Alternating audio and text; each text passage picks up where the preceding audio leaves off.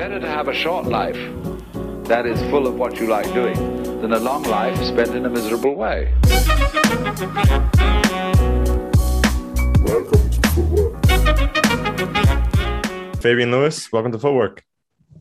Thank you, thank you, Sean, for having me. Thank you, Dylan, for having me. It's a pleasure to be here.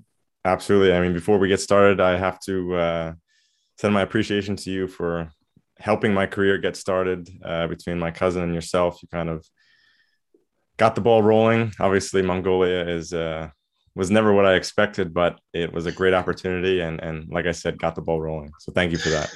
No, thank you. I mean, you have to be willing to take a dive into into something that you you have no idea about if you really want to play, and you had that uh, willingness. So I have no surprise that you you are where you are right now. So keep on pushing, keep on playing as long as you can.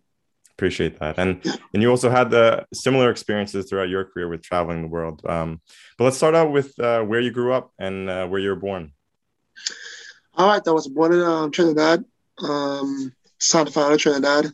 Lived in the southern part.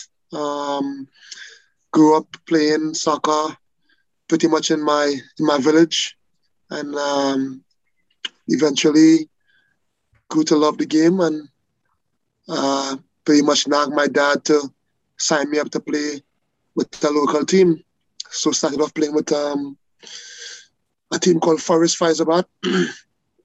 then went to um, I'm sorry, a team called um, Ivan Cornell Coaching School in Siparia. And then um, when they dissolved, went local, which was literally five minutes from my house, 10 minutes from my house, a team called Forest Fyzabad. And that's pretty much where I was formed. Um, as I grew older, of course, I, I grew to love the game more and more. Started to watch soccer more and more. During that time, there were so many players that was playing internationally that you would look up to, um, namely Dwight Yorke, who at the time was probably the best striker in the world, or one of the best strikers in the world. Mm-hmm. Um, then you had Russell Latapy, who was at that time one of the best midfielders in the world. And then, of course, you had Shaka Hislop, who was, um, you know, playing in the EPL. Um, so with all these players who playing at a high level, you know, you're thinking, okay, they came from the same place I came from, Trinidad. Um, there must be something that I can do to, to get to that level. So started venturing out, um, went to Palo Seco um, Football Club, which was one of the stronger clubs in the southern region and, and by extension the country.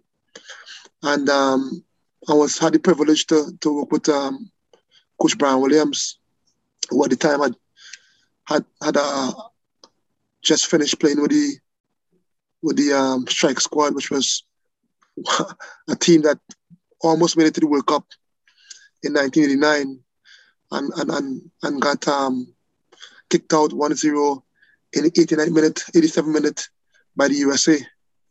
Um, so um, after that, went on to play for W Connection, um, which was pretty much the whole Palo Seco team that um, came over with the coach, Brian Williams, and um, just happened to play together for I think one or two years, won the national title, and that that's kind of where you know opportunities start start um, knocking, mm. um, and uh, yeah, got um, got the opportunity to, to move on to, to play at a college level afterwards, and after that it was it was um, pretty much adventure.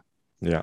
So was was the goal, uh, like you said, you saw these like Dwight Yorke and all these players playing professional. Did you have that thought of playing professional from this from a very early age? Absolutely, absolutely, absolutely. Yeah. Um, I mean, when you when you when you live on an island where, and I, I grew up in the countryside of the island. In the city part, there's a lot to do. Um, restaurants, bars, uh, malls I grew up in the countryside. So in the countryside, all you see is uh, kids playing because there's no like, like uh, there's not much social life mm-hmm. besides schools. You know, um, you're not going to see much, much nice restaurants and and, and, and Starbucks and and uh, big malls. You know, you, you, you walk a couple hundred yards and there's kids playing in we call it a, park, a savannah, which is a park. Let's kids play in a park. You just join them and play. Something you play for like four or five hours. You don't even know that you you missed uh, lunch or you missed dinner. You're just playing and playing and playing. So when when you grow up in a in the country part of the island where all you all you see is soccer, you go home on TV. You know there there's no cable. There's um there's local TV and you know everybody goes by a friend. Um, and this, this this is back then. I mean, things have changed drastically now, but back then you go by a friend's house, um, or you just watch the game on TV, and that's all you're watching. You're watching you're watching football on TV, and then you go and play. You go and play. So when you go when you go to school, you're playing. So it was a lot of self-taught. Um, there wasn't much like clubs like over here where I'm at. There's a club every five mile radius. And there's coaches from all around the world who played helping these kids. Back back when I grew up, it was more you playing than teaching yourself. Um, so your reps is coming from from playing on the streets, uh, playing with your friends in school, playing in the park, and you know everybody wanted to be something in the game because that was a love and joy. I mean, that's just what it, that was the thing to do. That was the thing to do. Right. Mm-hmm. So so yeah. So, so did you? Uh, I mean, you you then went to and played in college in the U.S. Was that? Did you feel that that was the road to playing professional, or or what was no, your no, decision no. with that?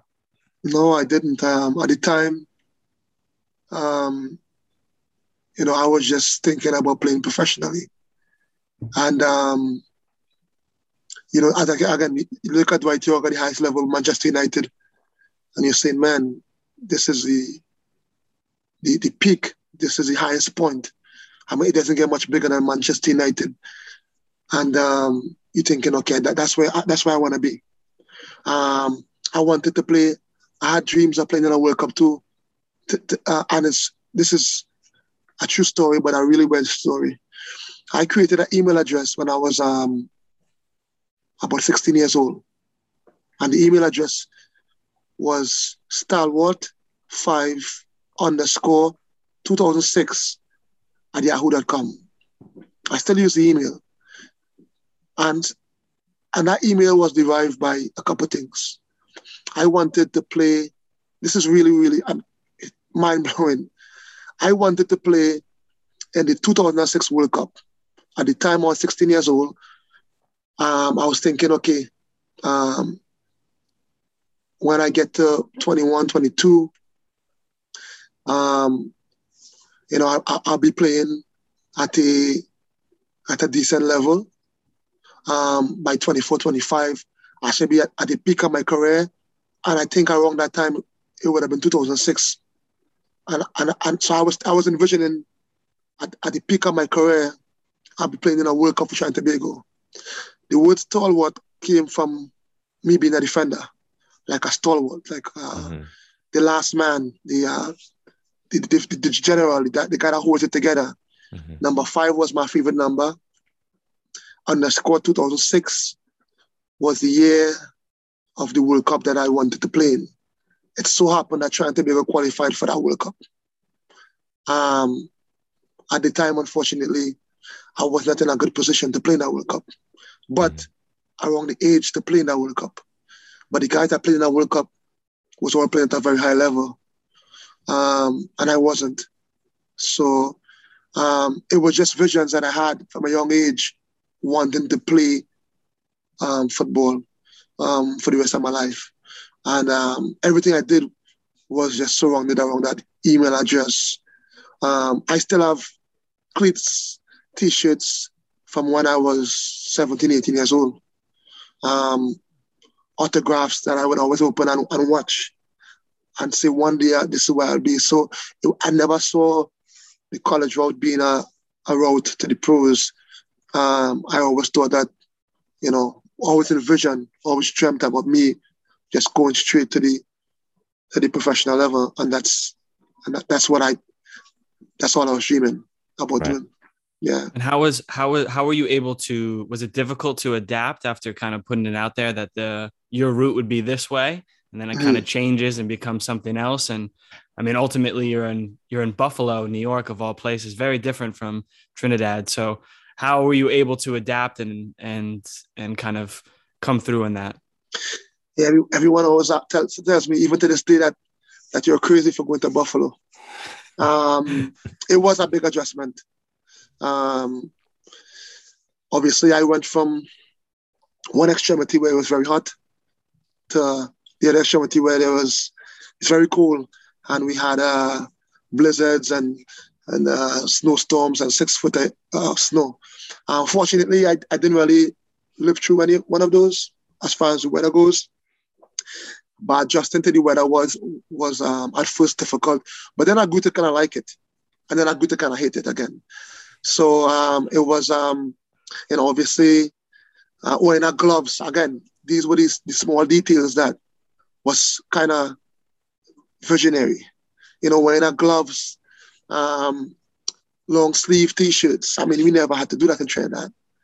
You know, you, you look on TV watching Dwight Yorke play, watching Russell Latapy play, watching all these, you know, um, top top players uh, play play at the, the highest level, and you see them with gloves, with long sleeves, um, with Under Armour, and when they when they when they're resting on the field, you see in uh, frost coming through their mouth.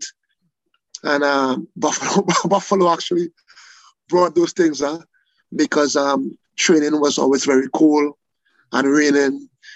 I was always had to wear Under Armour with a windbreaker and a gloves. So in some ways, um, it kind of reminded me of of what I saw on TV growing up as a young kid, mm-hmm. right? Um, but the early stages was was difficult to adjust. You know, like I mean, having foot warmers for, for, for practice because I mean, running not all not every time would keep your foot warm. Sometimes it would be freezing temperatures, but we had no other choice. Yeah. We had no other choice. We didn't have an indoor dome. Um, indoor dome. We we had to go outdoors and practice. Um, but that part of the of the of the the experience made me really put things in perspective. Like this is what you really want to do and and it was yes, this is what I want to do. So um, I was forced to do it, um, and I just rocked away with the punches. I was the only um, Caribbean player on the team at the time. Um, there were some other guys from, from Toronto that had um, a Caribbean background. By the time I was the only guy from from the Caribbean, um, so you know, it was in many ways very very um, lonely mm-hmm. because um, the things that I could not relate to, the guys that were from the Toronto area, which is also very cool, or Buffalo area, Western New York area, it's very cool. The lifestyle, they can relate it, but I but I couldn't. But again, as I said, like um, this experience put a lot of things in, in perspective for me. Excuse me and I had to determine if this is what I wanted to do. And the answer was was still yes. So it took me like a year. Um, I adjusted really quickly, and then I grew to like I, I grew to like it. I used to come outside and play in the snow, um, have snowball fights. Um, but then it was after so much snow. After I going into my junior year, um, there was so much snow, and you know it became all slushy and and then nasty because so many cars are driving over it, and you know that's when I got really I, could, I had enough time for time for the spring. But yeah, I grew, I grew to like it. I grew to like it. I could enjoy it and accept it and um, and rock with it. So I enjoyed my time, my experience, uh, my experience at, at Canisius. It was a learning experience for me. Um, I'm very thankful for the opportunity because it helped me to to open up my eyes. It was it was a culture shock at first again on multiple levels. Um, but um, that's part of the journey of wanting to wanting to play professionally because sometimes you can play professionally locally, um, but there's not as many teams as there are players, and sometimes you might have to go looking for opportunities. So gaining cultural experience through, through playing in college for me was um, was an eye opener, mm-hmm. and it was something that I I took with me for the rest of my career. That it, might, it, it can be any type of um, extremity.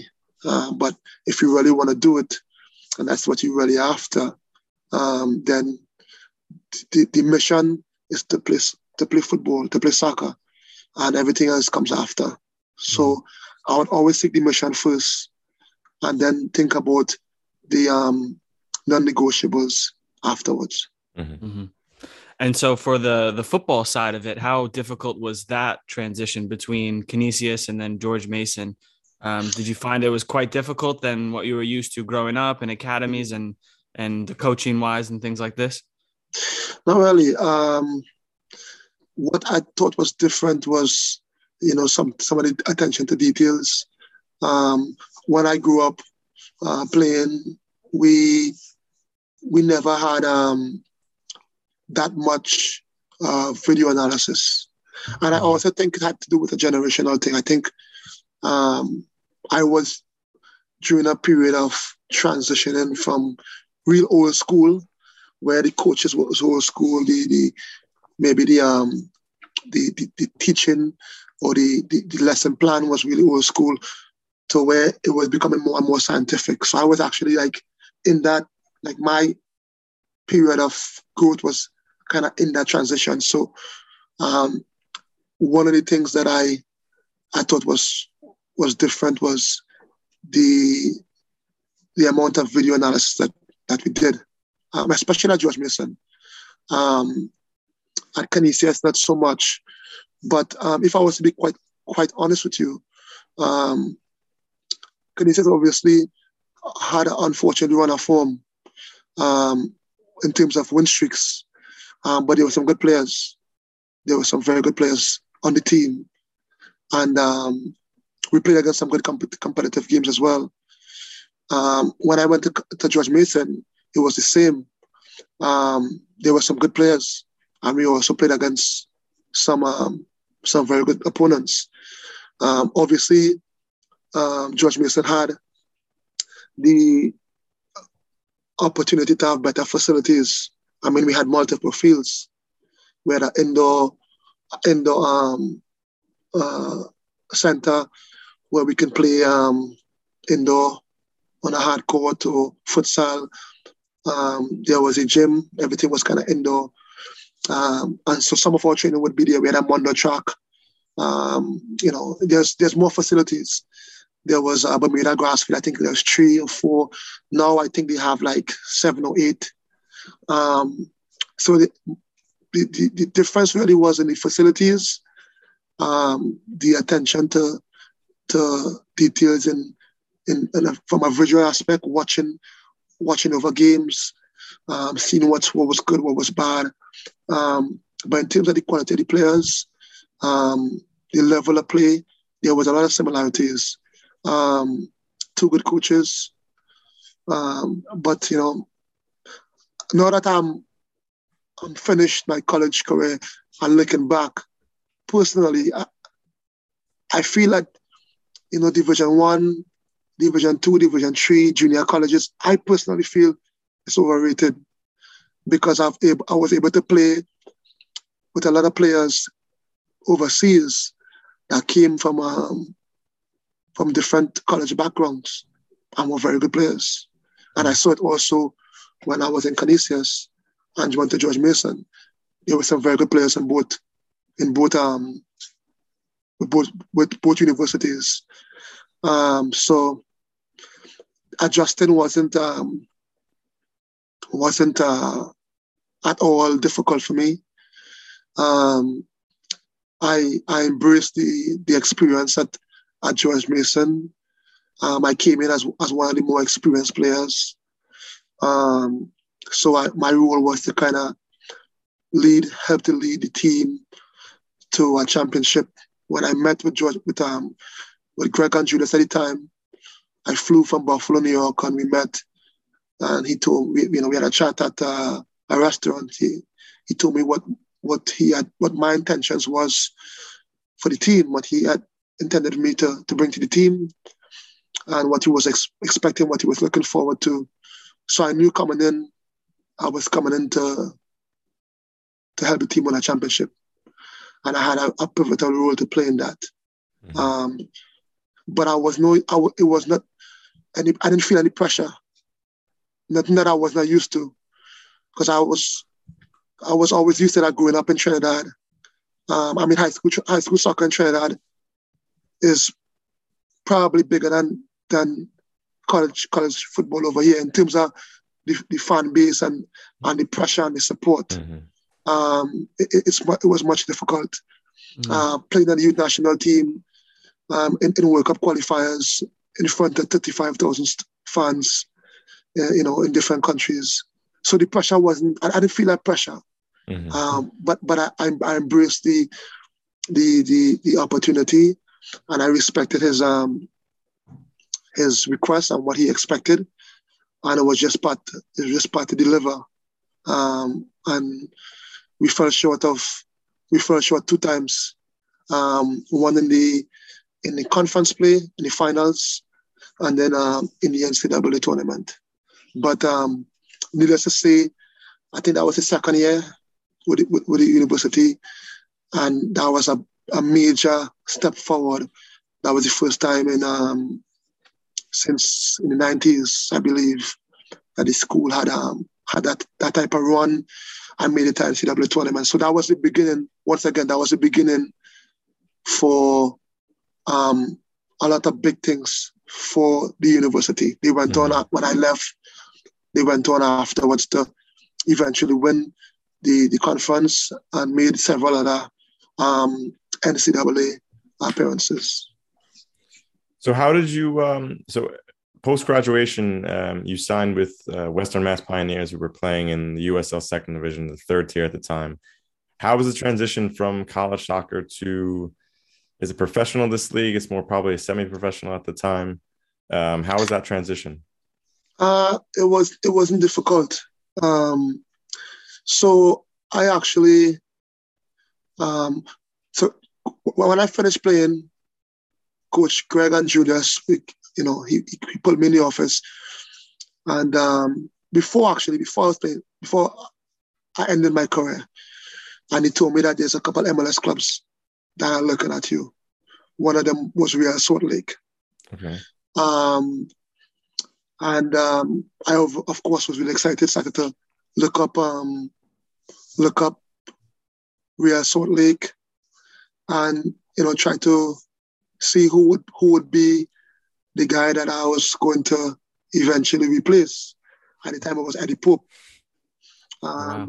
And I was always thinking, oh man, man, I'll get to play against, play with Eddie Pope. So I was uh, really excited about that. Um, unfortunately, things things didn't go well on a number on a number of reasons. At the time, I believe they had they had they were looking at multiple players that were below the age of 23. Um, that was also local. I guess it was like a homegrown home homegrown player. And um, of course, they had to make a decision based on their budget, uh, and eventually going with a with a younger player who was playing at the time with, um, I believe, one of the biggest biggest um, conferences. I forgot I forgot who it was. And then he then he pulled me in the office um, postseason and he said, "Listen, there's a couple USL teams that are that are asking for you, um, and two of them want you to come into preseason. One of them going to sign you directly.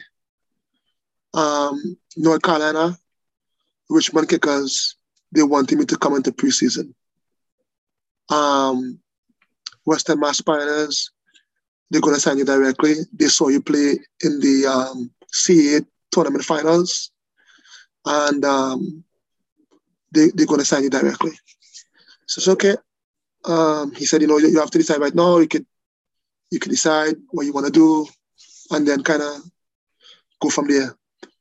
A couple days after, then um, Harrisburg City Islanders came came called him as well he reached back out again. He said, okay, now Harrisburg is in the is in the mix. So um, I ended up going to um, Richmond. Um, I was there for a couple days.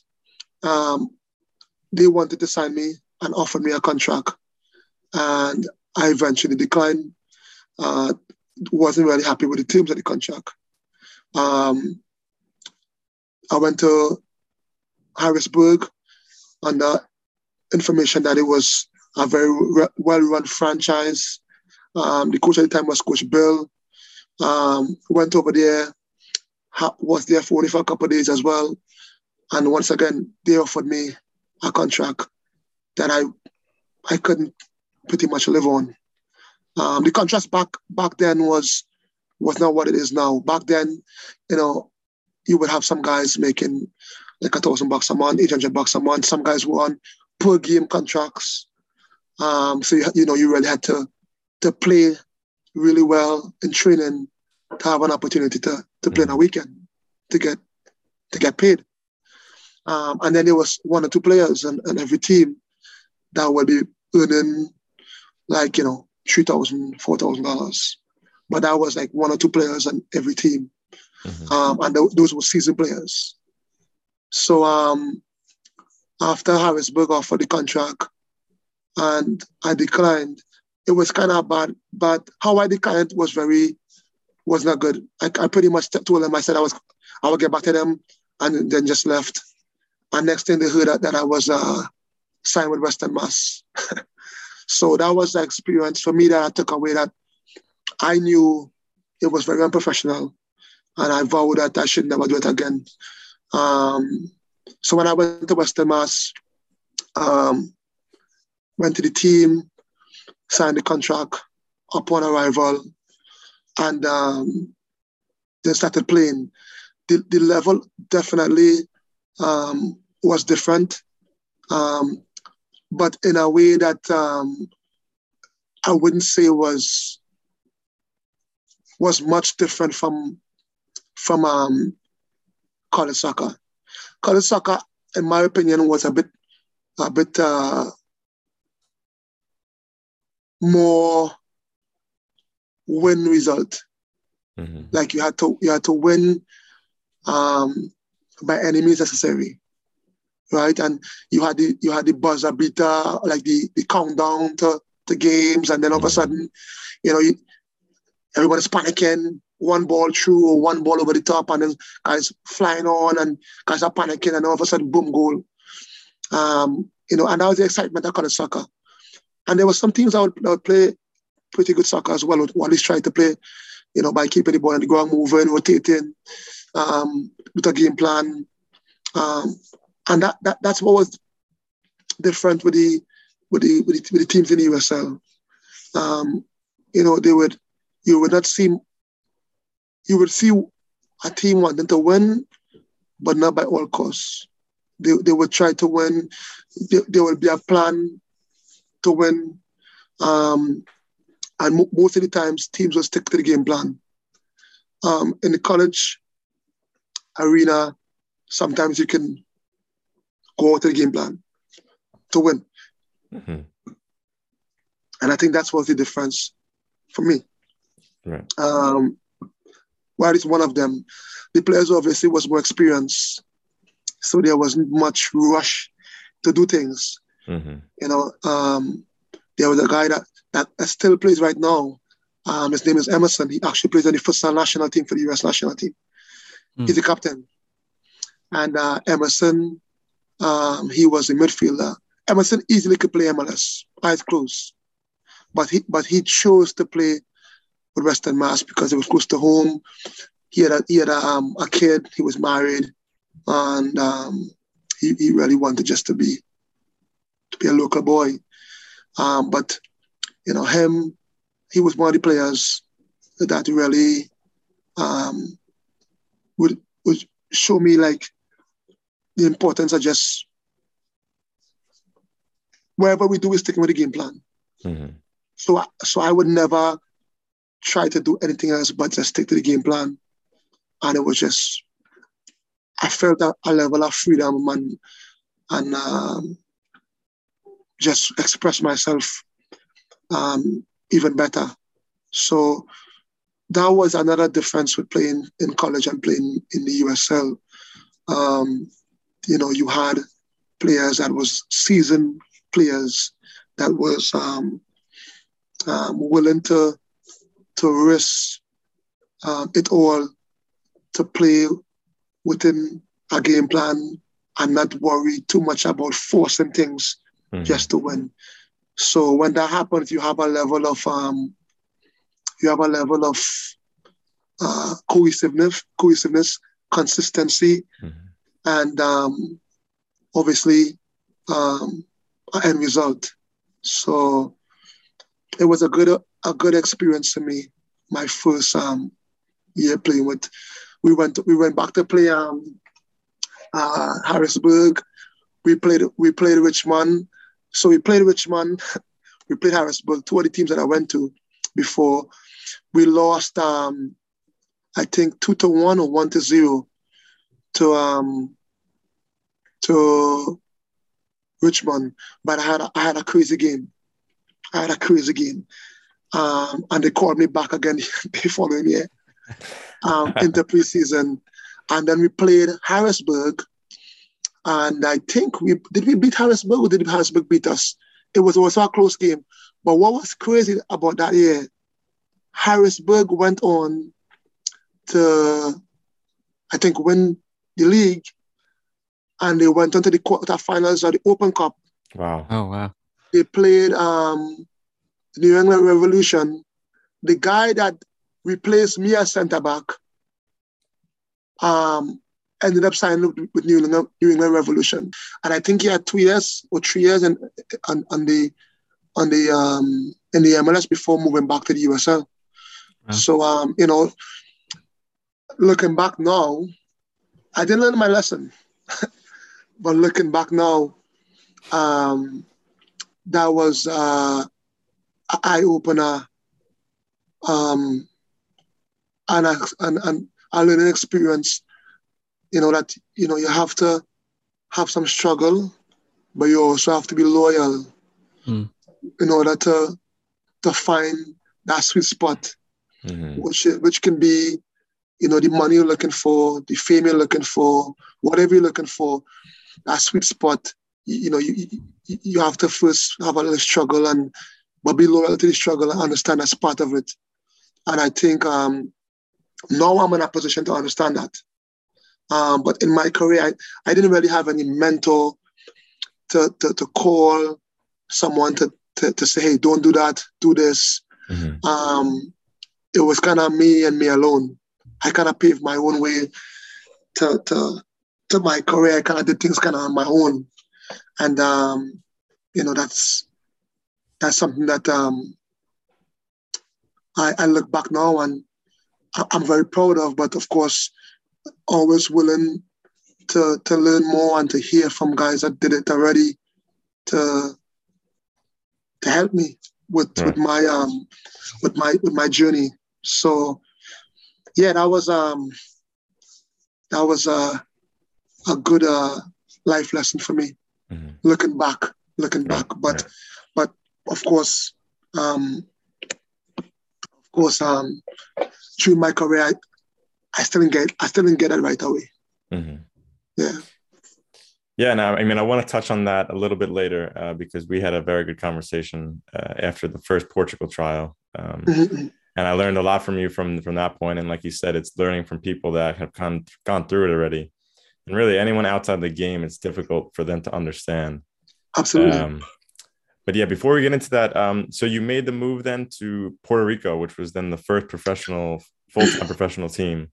Um, yeah. now you're outside of the U.S. How how did that come about, and how was that? Um, that was uh, after Western after Western Mass, I went back to um, as I as I said, I, I, um, Richmond had called me back because I had a really good game against them, home and away, both times. And um, the the GM slash assistant coach called me back in the preseason. Went back um, for a couple days um, there again, and once again offered me a contract. Didn't learn my lesson um, went to play with Michigan, Michigan Bucks. At the time, I was late in the game. I had missed a lot of um, teams tryout and um, kind of had to settle for what was left. Um, and that was no disrespect to Michigan. They are a very good franchise and had very good players. But played like a half a season there. I went to Real Maryland. They started off, I think, in the in, in the USL one. Then moved to USL two. Had some issues financially. Uh, but their first year they was they were a spending spree. It was there I met um, a, a guy by the name of Ray. He was a former international for Cuba, played in the MLS as well, good player. And he hooked me up with um, he was leaving to go back because he was he was doing indoor with Baltimore Blast, and through that he had you know it was all networking. So he was doing he was he was a he was indoor winter during the winter and outdoor during the summer. So he he went um he went um he came to, to Real Maryland, um, we played together there, and he at the end of the season, he told me that time, hey man, do you want to go and play in Puerto Rico? Um, I know the owner of the team, he's a friend of mine's, and um, they're looking for some reinforcement. They, are trying to to win the league and, and, and have a good run in the um the Caribbean Football Union uh, CFU tournament, which is like the pre-qualifiers for CONCACAF Champions League. So for me, it was like, yeah, hell yeah, let's go. You know, and again, I was always seeking the, the mission first. I, what I really wanted to do from a kid, it was to play, right? Um, so where I played wasn't really that important to me. Mm-hmm looking back now and advising um, players, of course, I, am in a better position to do that. But for me, it was just play, play and play and play. So I went over to Puerto Rico, played with a team called um, Atletico de San Juan. Um, and that's kind of like where I learned my Spanish. That's kind of where I learned my Spanish. Mm-hmm. I, I, am I'm kind of, I wouldn't say fluent, but intimate level Spanish speak, speaker. But that's where it all started. I um I had to kind of learn on the fly. Most of the stuff I learned there was was uh street street Spanish, which was kind of like not so good words, and then giving information in Spanish. Yeah.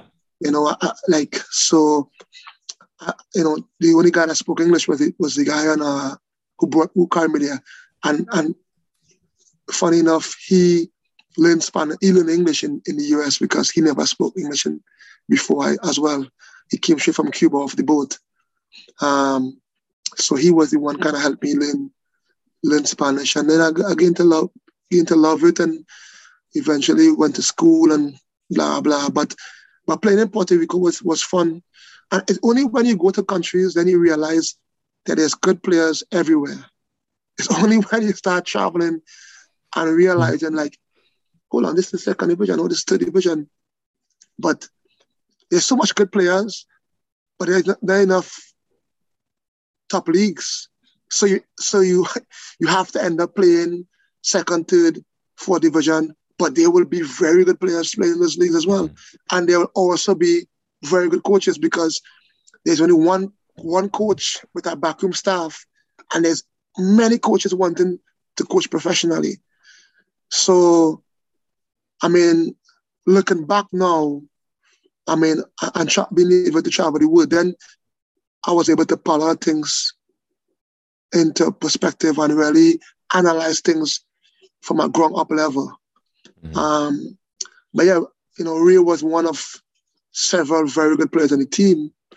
Um, but there were there were other Cuban internationals, um, players that were had just finished playing with the Honduras national team, players that were playing with uh, in the Brazilian first tier football. The coach was uh, um, a coach from Brazil as well. So, you know, you, you were you were in a dressing room with players that, that can play soccer, that can play football. And then you go to play, you know, against teams like um, Bayamon, River Plate. River Plate was all Argentines some mm. of which had played, who were retired players who were playing first and second division Argentina. Um, that you know were older guys, and of course just wanted a new adventure. Mm-hmm. and you know that that team had, was, was filled with with a bunch of Argentines Argentine players who had played first, second um, division for many years. So um, it was an eye opener for me because then you got to see different styles, but you, then you get to realize, hold on, this is crazy that you know there's players. You look at this player and like this player can play over here, eyes closed, this player can play over here, no problem. And that's what kind of made me want, I maybe be willing to travel the world because I got to realize that soccer was not only in your circle. Um, soccer was a universal, a universal um, sport, and there were so many other countries that played it that I didn't know about. I only knew about what I saw on TV and the players you saw on TV. But um, I think that was the beginning of wanting to make me want to travel the world and see more of um, of what football had to offer. Mm. And you mentioned it. It was just um, a few moments ago that everything is just networking. Yes, so taking yes. an opportunity like Puerto Rico, and then you go Mhm. across the world into Yep. Singapore. Um, like, what are some of the things that you would say are important for players to do to have good networking, to have good networks, and to kind of do these things successfully? For sure, for sure. Well, I, I'll make one step back. Well, I, I had an agent before, right? And I'm saying this because a lot of players um, sometimes they're scared, right? They're not willing to take a risk. They're not willing to take a chance. Maybe they had they heard about bad stories, or maybe they just they're just not willing to invest in themselves on a on a, a financial level and a physical level. Um, but I had an agent before, right? And he was a very good agent. In fact, more of a friend. His name was Farouk Farishi. And um, he was someone, he was the first, in fact, he was the first person that told me about Singapore, right? Before before the league actually um, to the point where I knew more about it. Um, but, you know, he was the one kind of helping me um, and guiding me and things like that. Now, having an agent is a good thing because only if you have a good agent, and I and I was lucky to have a good agent. Farouk was, was a good agent, but um, there's also not not so good agents, right? But having an agent is one thing, but you sometimes close the door to everything else Mhm. because you you depend on the agent to do everything for you. But when you travel and you sit down and you talk, you had lunch or dinner with someone that um, has the same aspirations that you that, that- like you have, then you start realizing, hold on, there's something on here. There's something cooking. And they start talking like, oh, you know, I have I have this friend I played with, he's over here. Um, or I, I know this coach that I had over here, and he's telling me, you know, about this league and that league. And then you suddenly start, um, you know, making phone calls, um, writing emails, exchanging phone numbers, and then your network starts getting bigger and bigger and bigger. Now, I always recommend to players to, when you're networking, to always try to network with players that have the same type of personality or a similar personality and a similar mentality and a similar drive like yourself. Because there's there's different types of people that can direct you different directions. There's the ones that I would consider like myself, who will be willing to jump on a plane and take money out of your own pocket to do it because you know that nobody else know who, who you is. Soccer is bigger than who you think you are. The game is way bigger than yourself. There's top players at top leagues that even being there, there's people that are bigger than them. So nobody know who, who you is. So in order for you to, to, to be known, you have to, to get in front of people and get the attention. And the guys that I was networking with had that type of mentality and drive. And those are the guys I stay close to, right? Because I realized that it was a good energy. Um, there's other players and, and, and, and people that you can network with that might be not so driven. I might be looking for shortcuts. And um, it might take you a longer time to come around. You might be really scared to do things that you you should be doing. And um, there's a saying that someone once told me, and it was from Trinidad. Someone once told me that um, it was after practice or during a practice. And I think it was some high school coach. I could be wrong. But um, he said, um, everybody wants to go to heaven, but nobody wants to die.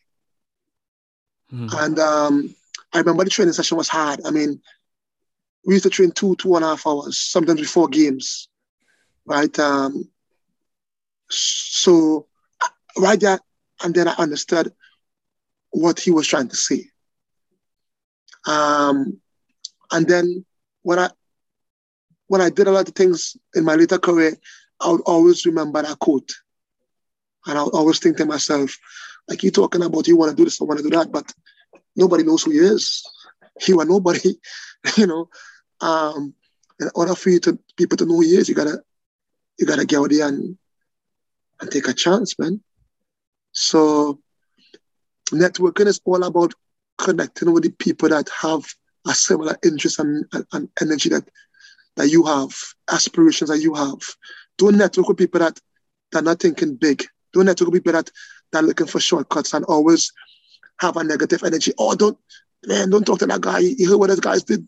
Those guys did this, and like you got to go out there and sit on your own and make your own decision, and then you decide if if it was good or bad. Because sometimes somebody's experience or someone else thought process is completely different from what you want and where you want to go, um, or, or, what you experience on your own.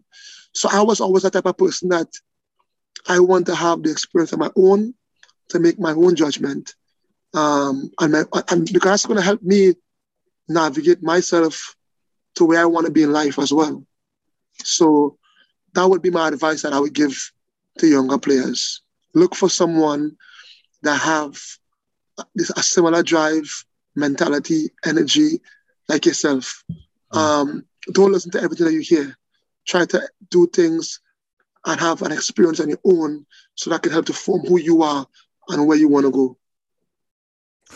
That is Gems. brilliant advice, and I can attest to that thus far in my, I mean, in my life, but in my career as well. That, uh, yeah, getting around the good, the right players. It's not necessarily the best players, but absolutely. makes a huge difference on uh, really your just well-being in general because you get around the wrong players things can turn very uh, very bad very quickly. Absolutely man. Um, absolutely. and you mentioned before you know getting around uh, players like yourself or, or, people like yourself who are willing to you know drop everything they have and get on a plane and fly to an opportunity because the reality is nobody knows who who we are in other parts of the world and and this was that one story you told me after uh, my little stint in Portugal about how you flew like a 24 hour flight to, I don't know if it was Singapore or Thailand or somewhere. Singapore, Singapore, Singapore, Singapore, yeah. Yeah. Um, could you could you talk about that story because for me it still has an impact to me to this day. I've told Dylan a thousand times about it. I've told other people, and uh, yeah, when things are you know not going how I think it would be, I always think of that. Yeah, man, it was it's really it's really bad. It was around November, December it was in November. I remember um, I was looking at Singapore from August because I had a friend there that um, was playing.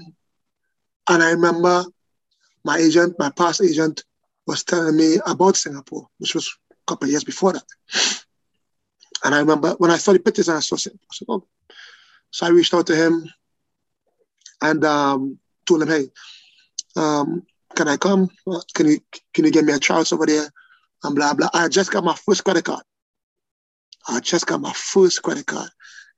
um, it was two thousand dollars on that credit card, right? And um, I had a lease on an apartment in Fairfax, Virginia, too, man.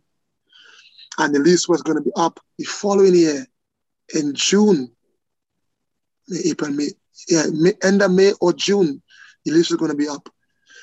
But I wasn't thinking about that. I was just thinking, man, I want to play. Um, so I flew in in December, but uh, November. But how it happened was really, really, it was last minute. I bought a ticket. I kid you not, maybe like it was. I, I, I flew on the Wednesday. I bought the ticket maybe on the Monday. So the price of the ticket was was quite high. I think it was like maybe like fourteen hundred or fifteen hundred. But I used the credit card. The credit card two thousand dollars. Of course, I had to go over there and um, I had to uh, get my own accommodation and stuff like that, right? Because one thing about clubs, and that's that's probably clubs around the world now, unless it's a big club that have a big budget, that have so much scouts that can go and say this player is the player we're looking for, and the club say, okay, boom, let's sign him or let's bring a try.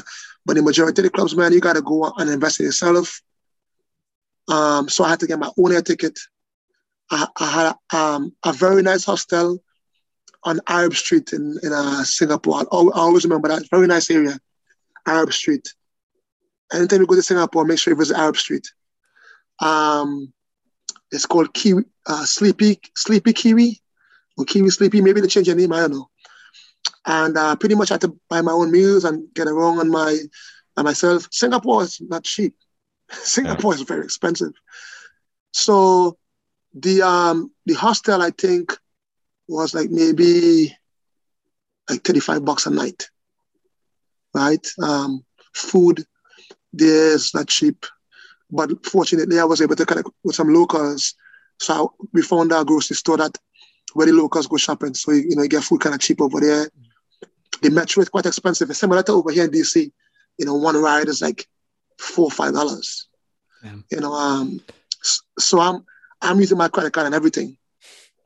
Um, not knowing that obviously, of course, the credit card is working right, but not knowing that there's fees because it, it was not an international credit card.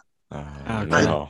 Yeah. no, no, now I know. Now I know about that because I have, I have that because of of the line of work that I do. Um, but uh, yeah, I was just using it, using it. But I did have some cash on me as well. I did work with some cash. I got to Singapore and um, the, I was supposed to start training, I believe, the Friday. I left the Wednesday. It was a 24 hour flight. It was a long flight. From JFK, I flew. Well, where did I connect to? Oh, London.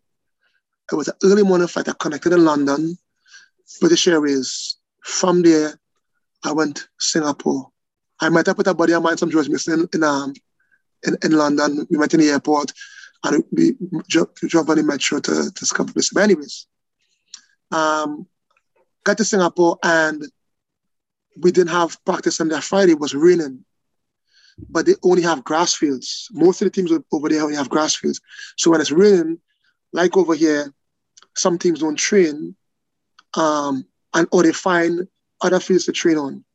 My team just didn't train. The team I went to, which was Woodlands, so Friday no training. So what I what I did, I, me and me and a couple of guys who was there trying out, we just went on our own and we just just running, just running, looking for fields to kind of juggle or pass the ball around, do some training. Saturday, no training. Sunday didn't have training. Monday, rain again. Tuesday, rain again. I think it was until the Wednesday, which was a week after I arrived, we finally had training um, when I went to the training session, um, they allowed me to train.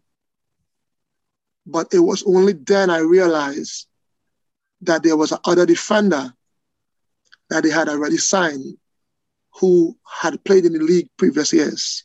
So he knew the league. So the guy that took me there, um, he went and talked to the manager, and I was up in the pavilion in the stands and I was waiting for, for the word, like what to do, the change.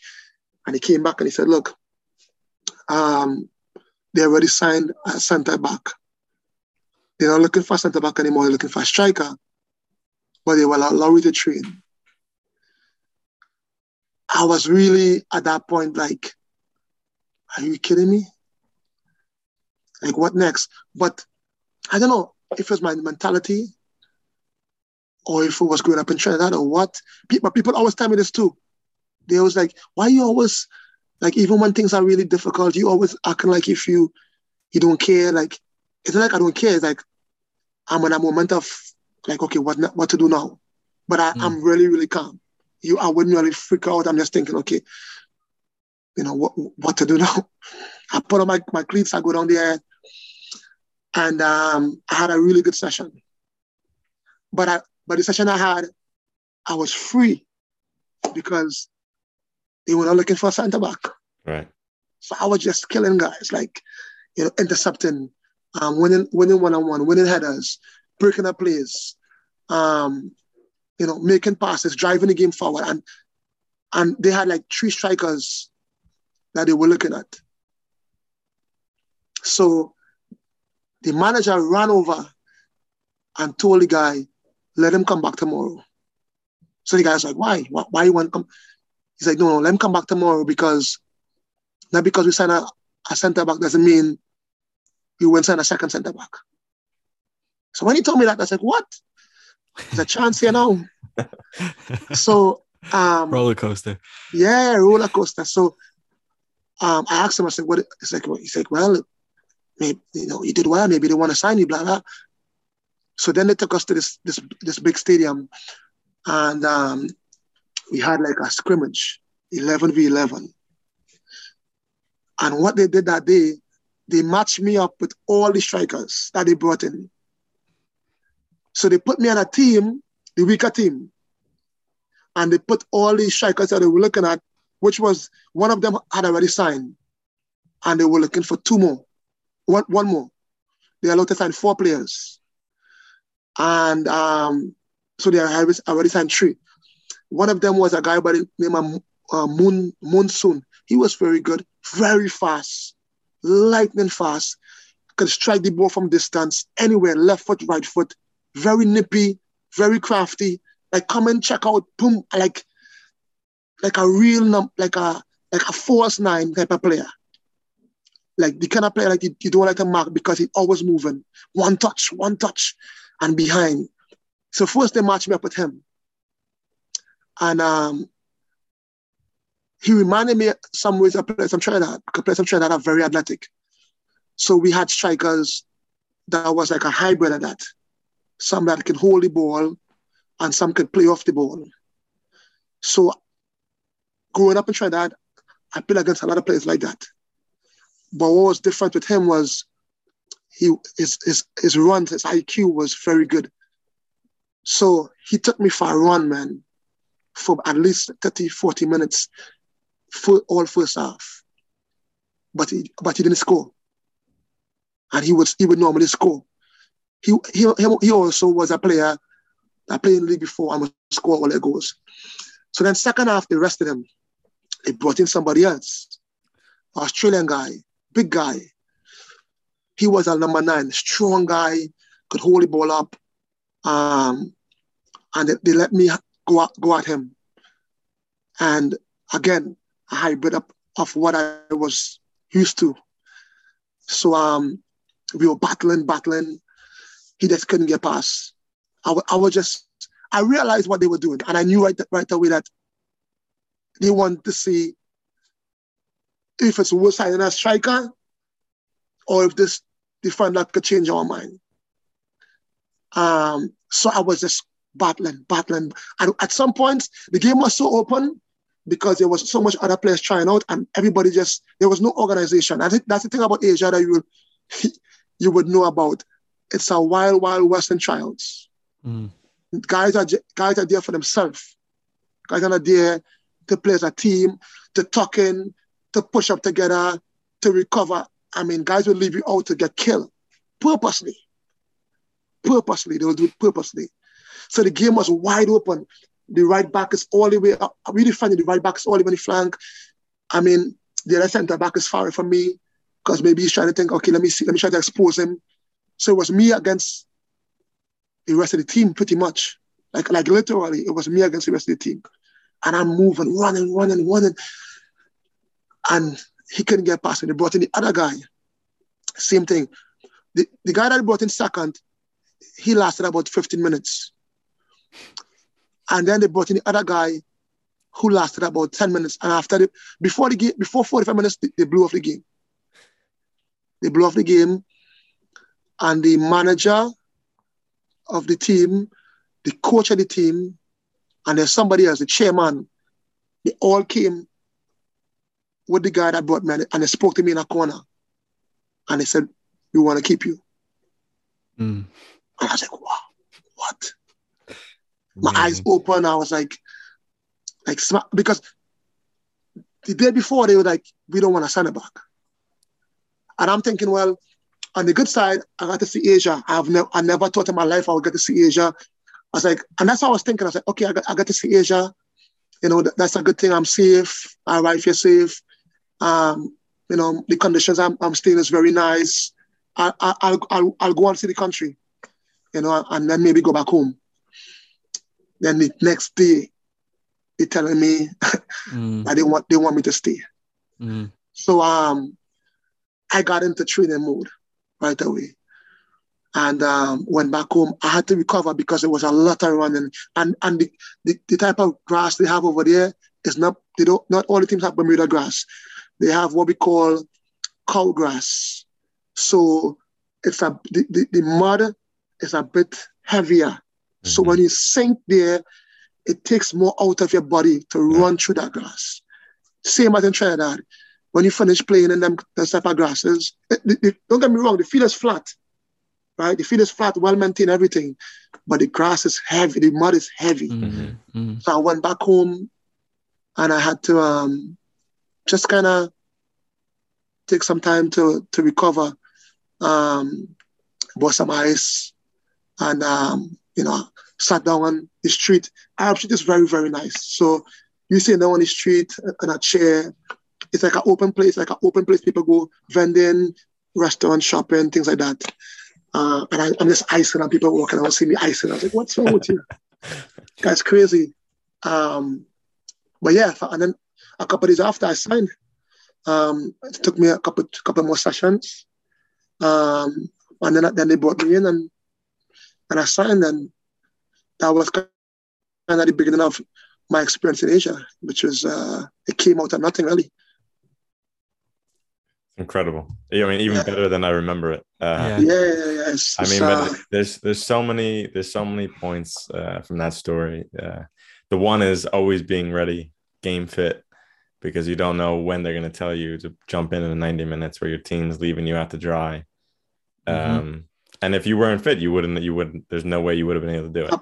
Absolutely. That, that was that was a uh, okay. So when I finished played in the US, I went almost a year and a quarter without a team. Mm. And I kid you not, there was never a day I missed training.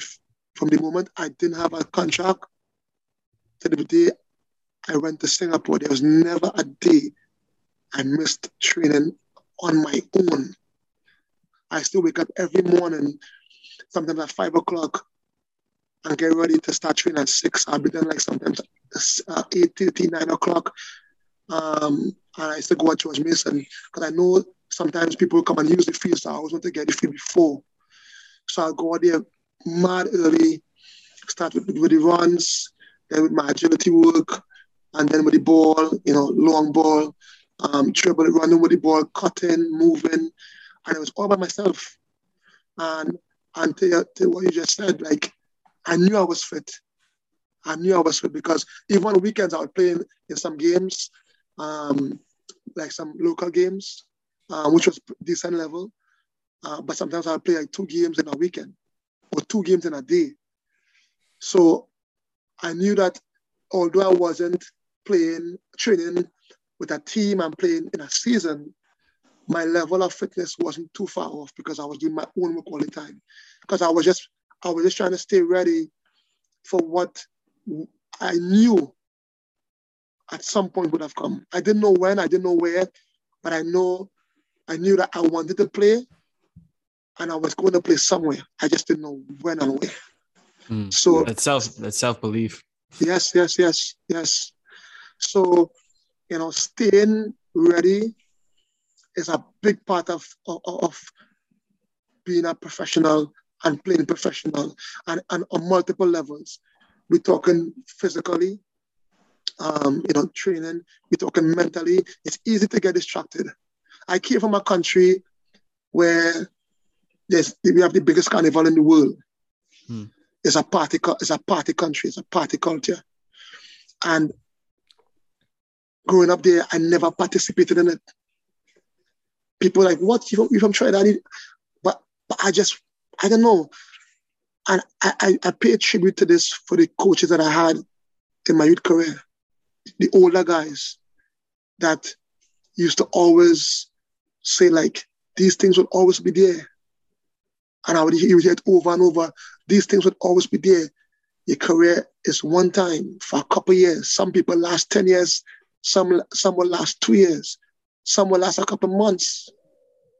So you have to give everything for that one opportunity to, to have a career.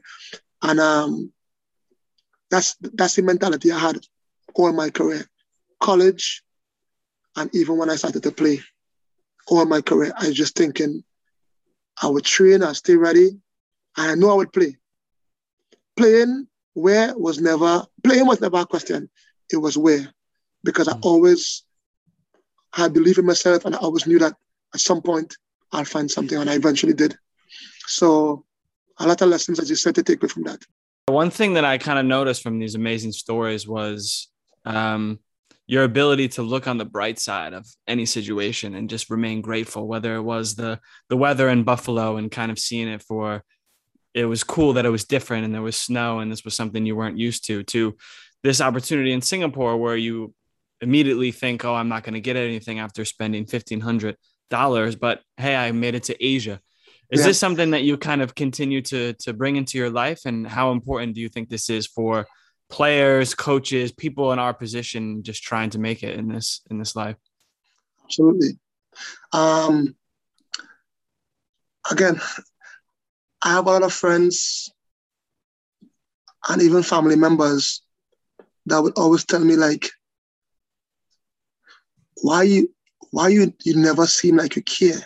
Why you never seem worried about things when things are like really bad? Um, I grew up in a very humble household, right? And I came from a very humble background. Um, I used to make my own cleats. I used to make my own shin guards. Um, of course, it wouldn't last very long. But um, I say all that to say that I always look for a way to get something done. I never think that you know things are impossible, and that is because the way I was brought up, the coaches that I had, and I keep saying old school guys, but these are the guys that really made you realize there's more to life than the way you look at it. So when I um, started to play and even going to college and playing overseas, and even now, like the first thing I'm always grateful for is the opportunity. And without life, you would have the opportunity. I lost my best friend last year. He was a national team coach and had plans to bring me in to be his assistant coach. And and within I saw him in December, November, and I saw him again in December. And then February, I got a phone call he from his phone. And then one, one day after or two days after, I missed the call. One day after or two days after, passed away. Now that opened my eyes more. But prior to that, once you have a life, you can recover from anything. no matter how much money you lose, some people say, you know, you, you, um, you can't get back time. That is true. But you have your life and you have experience that you can learn from. So life is more powerful than that.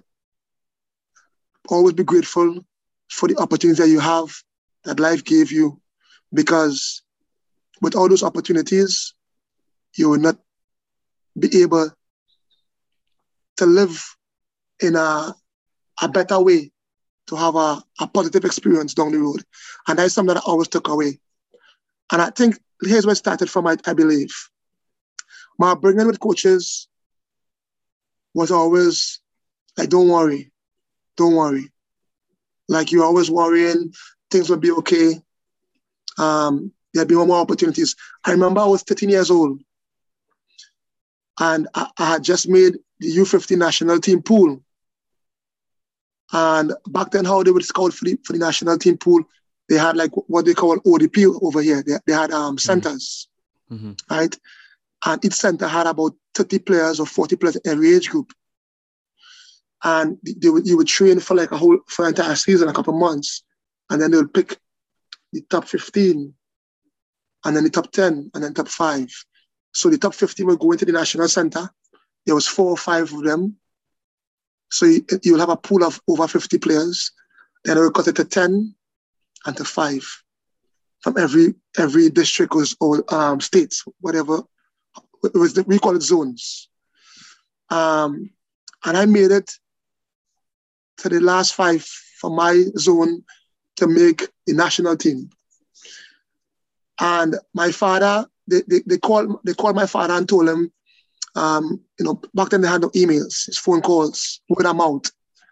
So they told him, hey, um, just just let Fabian, this is um so and so the manager, so and so tell Fabian Lewis that um he has to report to training at 8 a.m. in the Joe Center for Excellence. This is the final training session before the team leave for um, friendly games. They were preparing for a tournament. And uh, my father forgot to tell me. So I went to practice oh with my, my club God. team. I went to practice with my club team. And the coach was like, What happened to you? What, why didn't you go to practice? I said, What practice? He said, The final practice was on Saturday. Why you didn't go? I said, I didn't know. He said, called it dad. So when I went home and I, t- and I tell my dad, he say, Oh, yes, I forgot to tell you that, and blah. He's busy working and trying to provide for the family and whatnot. And he forgot to tell me this. So I started to cry. I went downstairs. I am literally behind a washing machine, it's crying, crying, crying, crying. So he's calling my name to do something upstairs and, and he didn't hear me. He walked downstairs and he see me behind, he walking around, walking around, and he saw me crying behind the, the, the washing machine. And of course, being a father, it's not no hug and oh God, don't worry, everything. It's none of that. It's like, don't worry, man. Like, why why you crying like that? Like, you know, I really I really made that mistake. I'm sorry, but there'll be more opportunities. Trust me, there'll be more opportunities. Don't worry. It didn't sink in then, but it sunk in a couple days after. And I went on to make the, the under 17 team. I was in the national uh, under 20 pool. I didn't make that, that the final cut for that. I made the under 23 Olympic uh, the Olympic team. So, and now I remember he said, "Don't worry, there'll be more opportunities," and that's why I took that lesson from from a soccer from a soccer perspective, missing out on something that he forgot to tell me, and and generalize it with everything everything. Like I used to rent before I owned, and uh, I was paying more renting than owning with my mortgage. And I remember me and a friend having a discussion, and, and you know, like, man, that's so much paying, like all the money's going back into rent and blah blah. I was like, yeah, don't worry, that will last forever. And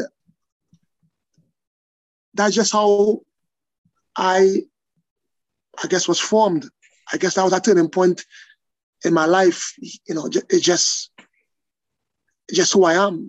I, don't worry about about a lot of things in, in, in my life. And when I mean I don't worry about it, I don't mean doesn't mean I don't care. I do care. But when things don't go my way, I don't let it bother me to the point where it takes me down. I try to find a way to make it happen.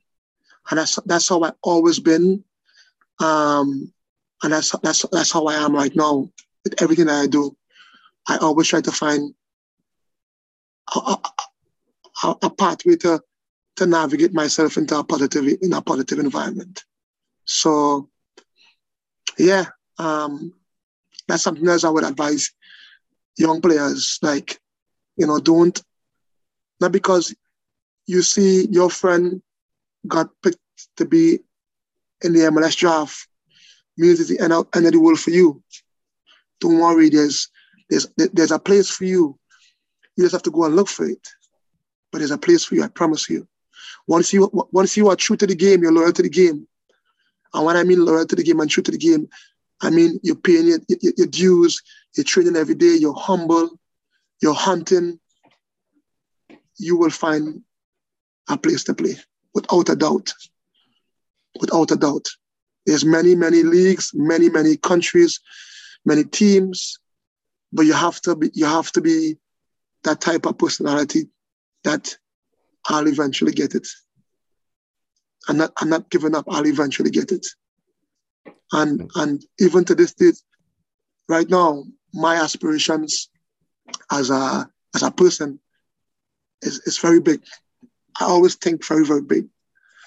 And sometimes people think, oh, you're not going to achieve that. But I still think it.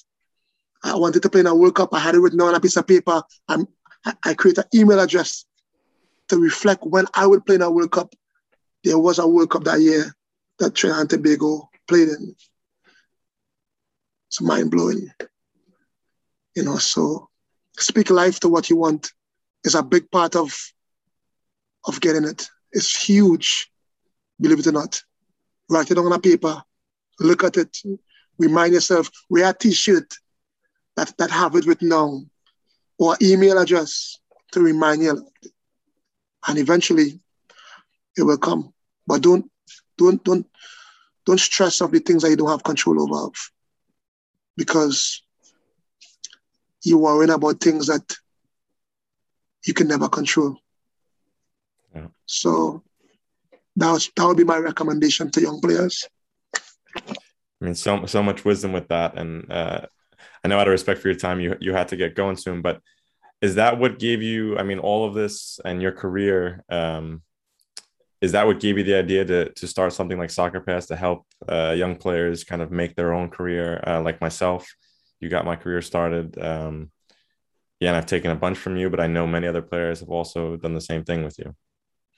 Absolutely. So, um, growing up, again, I came from a very humble background, right? Um, but there was many opportunities. I remember there was um, the David Beckham camp in Trinidad. It was 50 US.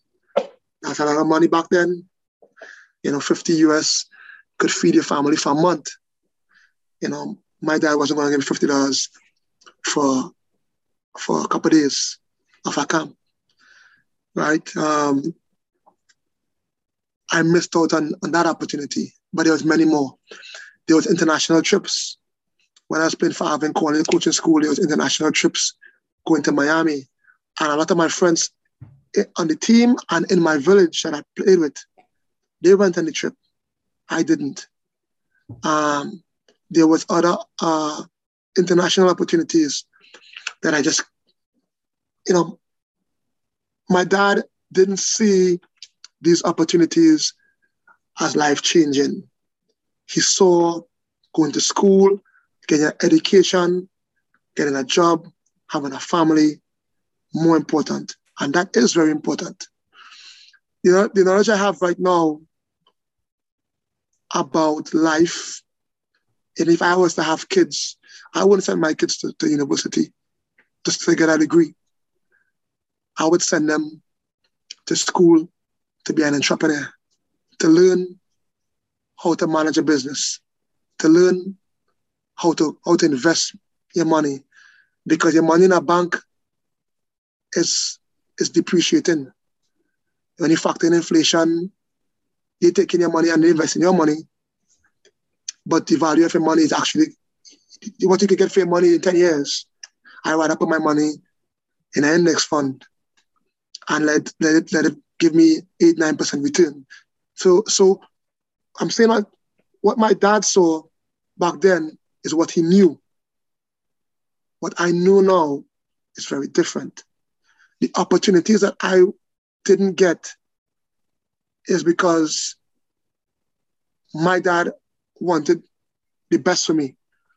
And he didn't see soccer being the best for me until I made the U17 national team and I got the scholarship. and I traveled the world. Then he said, wow.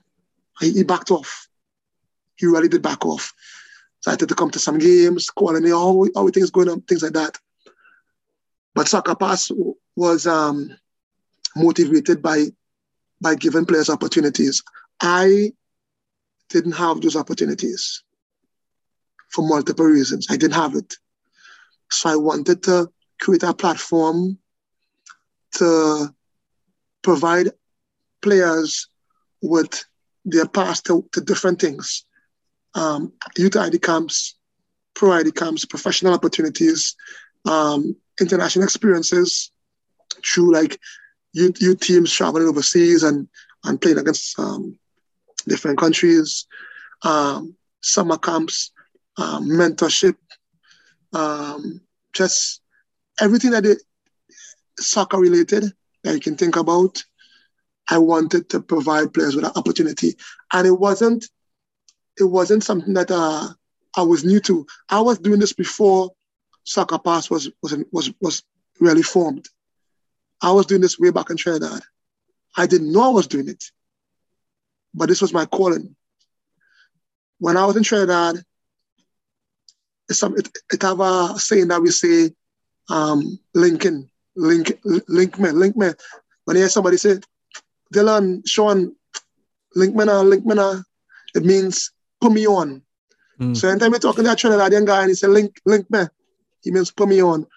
And I look back now and I, I was putting on all my friends to everything. When I got my scholarship, I paved the way for five, 10, 15 other guys to get scholarships from my school, from my community. It's like, you know, Pam, call my coach, say, coach, I'm a player for you. You know, when I went on to play, I was the first Chilean player to play in, to play in Singapore, the second to play, no, the, the third to play in Asia. So I started to put on other players. Like there was three or four of them that came and there was that was in was in a um, Singapore with me. And then they started venturing out. One of them, you know, Sean, when you met him in Mongolia, or, or playing in Mongolia, mm-hmm. he was the one that put you on. Yeah. So, you know, we kind of just was like linking people. It was just like, let's, you know, putting people on because we didn't have the opportunity. And, and, and the motivation was nothing else but let's give other people an opportunity. It was nothing else. It was a phone call, and all of a sudden, that person became more than a friend. That person became a lifelong brother because that person went into a field that you never thought he would be in. Lawyers, doctors, mechanic. All of a sudden, he's like, you know what? You had my back. You go to that person now and it's like, without even asking, yo, that person was a, was a good person to me. I'm going to return it to him. And we didn't think about it like that. But that's life cycle. You do good, it will come back to you. You ne- I never understood it that way. I never understood the way it was just given. It was just given. So stock soccer pass was just was just a uh, form on on the principle of of of providing opportunities and giving giving back. And literally that's what we do. And if I I mean not to get into, into things like uh, in too much details, but a lot of the things that we do is pretty much run like a non-profit. Like you know, we don't we don't um I wouldn't say non-profit, more like um uh donations. Mhm. You know, we don't is the motivation is not like to maximize to maximize profit.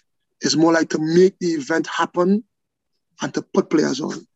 Mm. Most important. And a lot of times I, I would say parents come back to me. I got an email up to last night. We did a trip with some young with a young team um, back in July. To COVID, we did two. I got an email up to last night from a parent thanking me for the opportunity and how much it changed his son's life up to last night. Things that happened two years ago. And that's what made me feel like, yeah, Right. you know. So I didn't have that. I didn't have opportunities like that, or somebody that you know. That's why I'm so close to my to my coaches in Trinidad. Like when I go back home, I have to check them. I have to see them because as hard as they were on me, they were truth. They were truthful and they were honest. And for me, at the time, it might have been brutally honest, but I rather be brutally honest than to give comforting lies. And I think now we live in a society where a lot of comforting lies, especially in soccer in America. There's a lot of stroking our backs and telling people things that they want to hear versus telling the truth. But soccer pass, the principle, the foundation of soccer pass is giving opportunities and, and being real to those opportunities, providing real opportunities to, to players, but being brutally honest to them as well. Like this, hey, this is what's gonna be like. Take it or leave it. Okay, I'll take it. Okay, I'll leave it. No problem. And that's that's what it was. Love it. I love that. And like you said with that email you received yesterday, there's there's no financial amount that can Yes, can, yes, yes. can get even close to that feeling. Absolutely, man. Like that is what make you feel motivated to do it more. Exactly. Like like you know, like like you um you just have that inspiration to keep on going. And it's, and I, and I always tell people, and it's the truth, I really do this for, as a hobby. I, I enjoy doing it. I really, I really do enjoy doing it. When you get those emails or a phone call or even being here, I'm, I'm, I'm thankful to to be here on this podcast and really happy to see you guys playing and doing really well. Because I remember, I remember Dylan, you had come with Sean when you did the ID camp with Boamate, and I, I know you went on to play in Australia afterwards Mhm. right? And then from there, you ended up in Germany, you know. Mhm. So I'm I'm just really happy just to just to touch um, and, and to connect with people that would have went on to do great things, but you would have met them somewhere in your path or helped them in some way, some form or some fashion. And and for me, that's that's what that's what's driving me right now is is just them lifelongs, lifelong friendship, brotherhood that you know you would go to a grave with, man. Literally. Yeah. Yeah, So, Couldn't agree more. yeah. So yeah, I mean, um, um, I'm, I'm thankful for that we kind of making our way um, into providing more opportunities for players. Um, you know, I, I always have very honest conversation with players. Um, I get a lot of DMs or Facebook messages, and it's random. A player will just send a send a video, and I'm like, "Are you serious? You just send a video, like, what do you want me to do with that? No introduction, no." So he's he's going around sending hundreds whoever else. Um, but I want players to know this. Don't go about this doing, doing it the wrong way. Establishing a- a network involves actually connecting.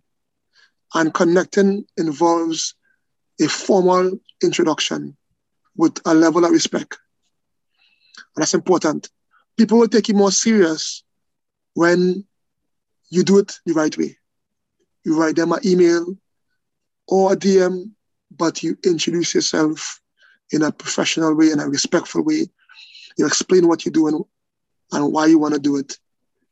You will quicker get a response from an agent or even from a, from a friend, someone who probably don't even know you from the other side of the world that you want to go play in, he probably said, and that would that would touch him and say, you know what, this person sounds professional. I can put my name out for this person, just the way he he approached me. So first impression is a lasting impression, very important.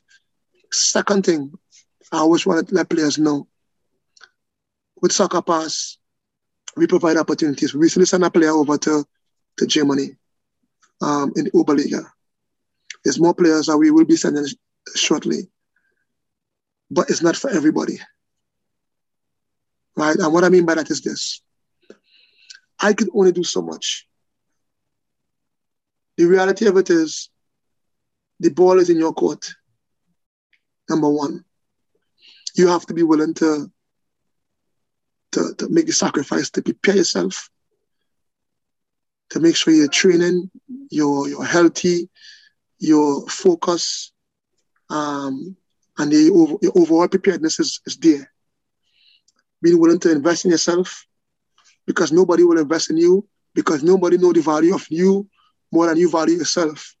And if you don't value yourself more than what people value you, you will stay sitting down on a couch watching Instagram videos and message about from Ronaldo and highlights for the rest of your career. So you have to be willing to invest in yourself, and that comes from valuing yourself more than anybody else. Think high about yourself. That's very important.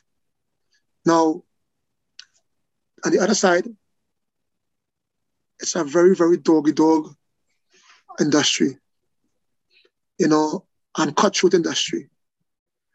And the reason why I say it's not for everyone, if you're not someone that can take, I want to say take, because I don't want you to take anything. You might have to, to hear it, but don't take it and accept it. But if you can't hear someone saying no to you or, or being negative to you and saying, this, you are not what I'm looking for, you're not in my plans. Excuse me. Then this is not for you.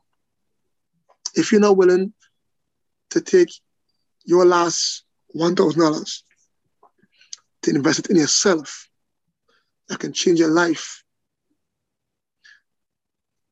then this is not for you. Because these are the things that you have to be willing to do. I had a contract on the table for a player, Mexico third division. Um, so it's below the Ascenso um, MX, which is a Premier A. The team is vying promotion to Ascenso MX, which is below the Liga MX. All, all three professional leagues. The coach and I, I met him when I was in Mexico. At the time, he was at a team called Interplaya. They were fourth year. And we, we remained friends. He came over here, we did some work together, and blah, blah. And um, he reached out to me. He said, Fabian, remember that, that center back that you sent me? Is he still available? I said, yeah. I said, let me make a phone call. Call the guy. Guy's still available. Message, message the coach. Yes, he's still available. Okay, here's what you want. I want you to fly over here tomorrow. I'll pick him from the airport. I'll take him, blah, blah. Um, this is what we can offer him. If we're going to play one game, if he's a real deal, we'll sign him right away. The player told me that um, the amount that they offer him, which I think was like about $800, um, is not enough. It was, it was his first contract in a country that have a high level of, of football with a high level of coaches. One of the coaches today that everybody knows as famous, Pep Guardiola, he spent some years in a year in in, uh, in, in, in Mexico, where he, I would say, transformed his his uh, coaching intelligence, his coaching IQ, helped his attacking um, concept of the game, along with, of course, with Spain. The Italian side probably helped his defensive side. But um, the guy said the salary was not enough for him to leave the US. never played professionally before, never played in college before. Let me start over. Never played in college before, never played professionally before, have no other opportunities, came to me and told me that he wants to be a professional. A coach is asking to see you for one game. Pick it from the airport, play the game the next day, and you're saying that this is not why you leave the US. So then you are serious. Now, on one hand, I understand why players want to put a quote unquote a number sign. That is, the, that is the part that makes you feel emotionally happy. It's part of the, the emotional happiness. I'm making $3,000 a month. I'm making $4,000 a month. But everyone is not going to start there. And everyone is not going to receive that amount at, at the in their career or at the beginning of their career. But part of the emotional happiness, emotional connection to the game is also playing professionally, learning and growing. And when that happens, your emotional level increases, your confidence rises, you start feeling invincible, you start being hungry for more, and you start playing better. When you start playing better, you start opening more eyes. When you start opening more eyes, you start attracting more dollar signs. And that's how emotional level happiness rises. So, you know, with soccer pass, with the players that come to us, I try to be honest with them so that they know what they're getting into. And I make them make the decision. And if they want it, no problem. If they don't, no problem. I know what I wanted. And I did what I what I what I would do. And if I had to do it again, I would do it again. Eyes closed, no problem. No problem. In fact, I would have probably invested more. I probably would have gone overseas more often than I did back then than I did now recently when I when I retired because now I realize how much I missed. I'm like, man, in Southeast Asia, the market is a big market, a huge market. And I didn't know of it until I went there. You know, so um, if you're not willing to take a chance on yourself, nobody will take a chance on you because there's too many players, not enough teams, and in order for you to get out there and be and be seen, you have to invest in yourself. Of course, with some um, calculations. I'm not telling you just to go somewhere blindly and to go in the middle of nowhere. But um, you have to you have to be willing to to take a chance on yourself because nobody else will take a chance on you. And that's with everything in, in life. It's not just soccer. That's just life, period. Yeah. You know, so yeah, boys, I hope I hope um you guys are continuing to inspire other players by sharing this information and also mm. by you know linking them. Yeah, link. Uh, What's the saying again? Link me. Link, link, like like uh like L I N K. Yeah, yeah. But yeah, let me I say like say it in the Trinidadian accent. Yeah, like link me, link me, link me. link like me. link, link me. We say me, me, link yeah, me, link me. Link me. Yeah, link, link me, link me. Yeah. Same time, yeah, people say link Hey. me, link me. That's you know, footwork. That's why we started yeah, this. Yeah, yeah, it's link me, link me. So put me on, put me on. Yeah. Yeah. All right, Fabian. Thank you. Thank you again for taking this conversation. I know uh, we did go over your your time uh, your time out, but that was. I mean, there's I so couldn't much stop. I wisdom in couldn't this stop him. I just wanted to hear it. Yeah. I felt like I, at points I felt like I was watching like an amazing movie. No, It was it was it was very good to be here, boys. I, again, I'm very happy to, and grateful to be here. Um, I want you guys to keep doing what you're doing. What you're doing is, is great. Um, education is key. Giving information is important. when I grew up, there wasn't Instagram. Um, you know, a lot of the younger players have that now. You know, so you guys are making a huge impact, not just to people that are in your circle, but by the world, because anyone can find you, anyone can hear these things. And I think this is so crucial to to helping pave the, the way for a lot of players. So keep doing what you're doing. Um, you do an amazing job. And if there's anything else I can do to help you guys, let me know. Appreciate, Appreciate that. that so much. No problem, no problem. Thank you. That And means good the luck with world. your nice season. Okay, thank you, Fabian. Thank you, Fabian. All right. Thank you guys. Footwork is sponsored by ourselves. Also, Kong Fitness and Merchant Designs, baby. Follow us on Instagram at footwork underscore podcast. Twitter is at footwork podcast. YouTube and Facebook, just check out footwork podcast, search it. Email us if you need anything, any questions at footworkpodcast at gmail.com. And remember, plug, plug, pass. Tell your parents, Amazon delivery guy, mailman, I don't know who, just tell them. Like, subscribe, review, all of it helps. Danke.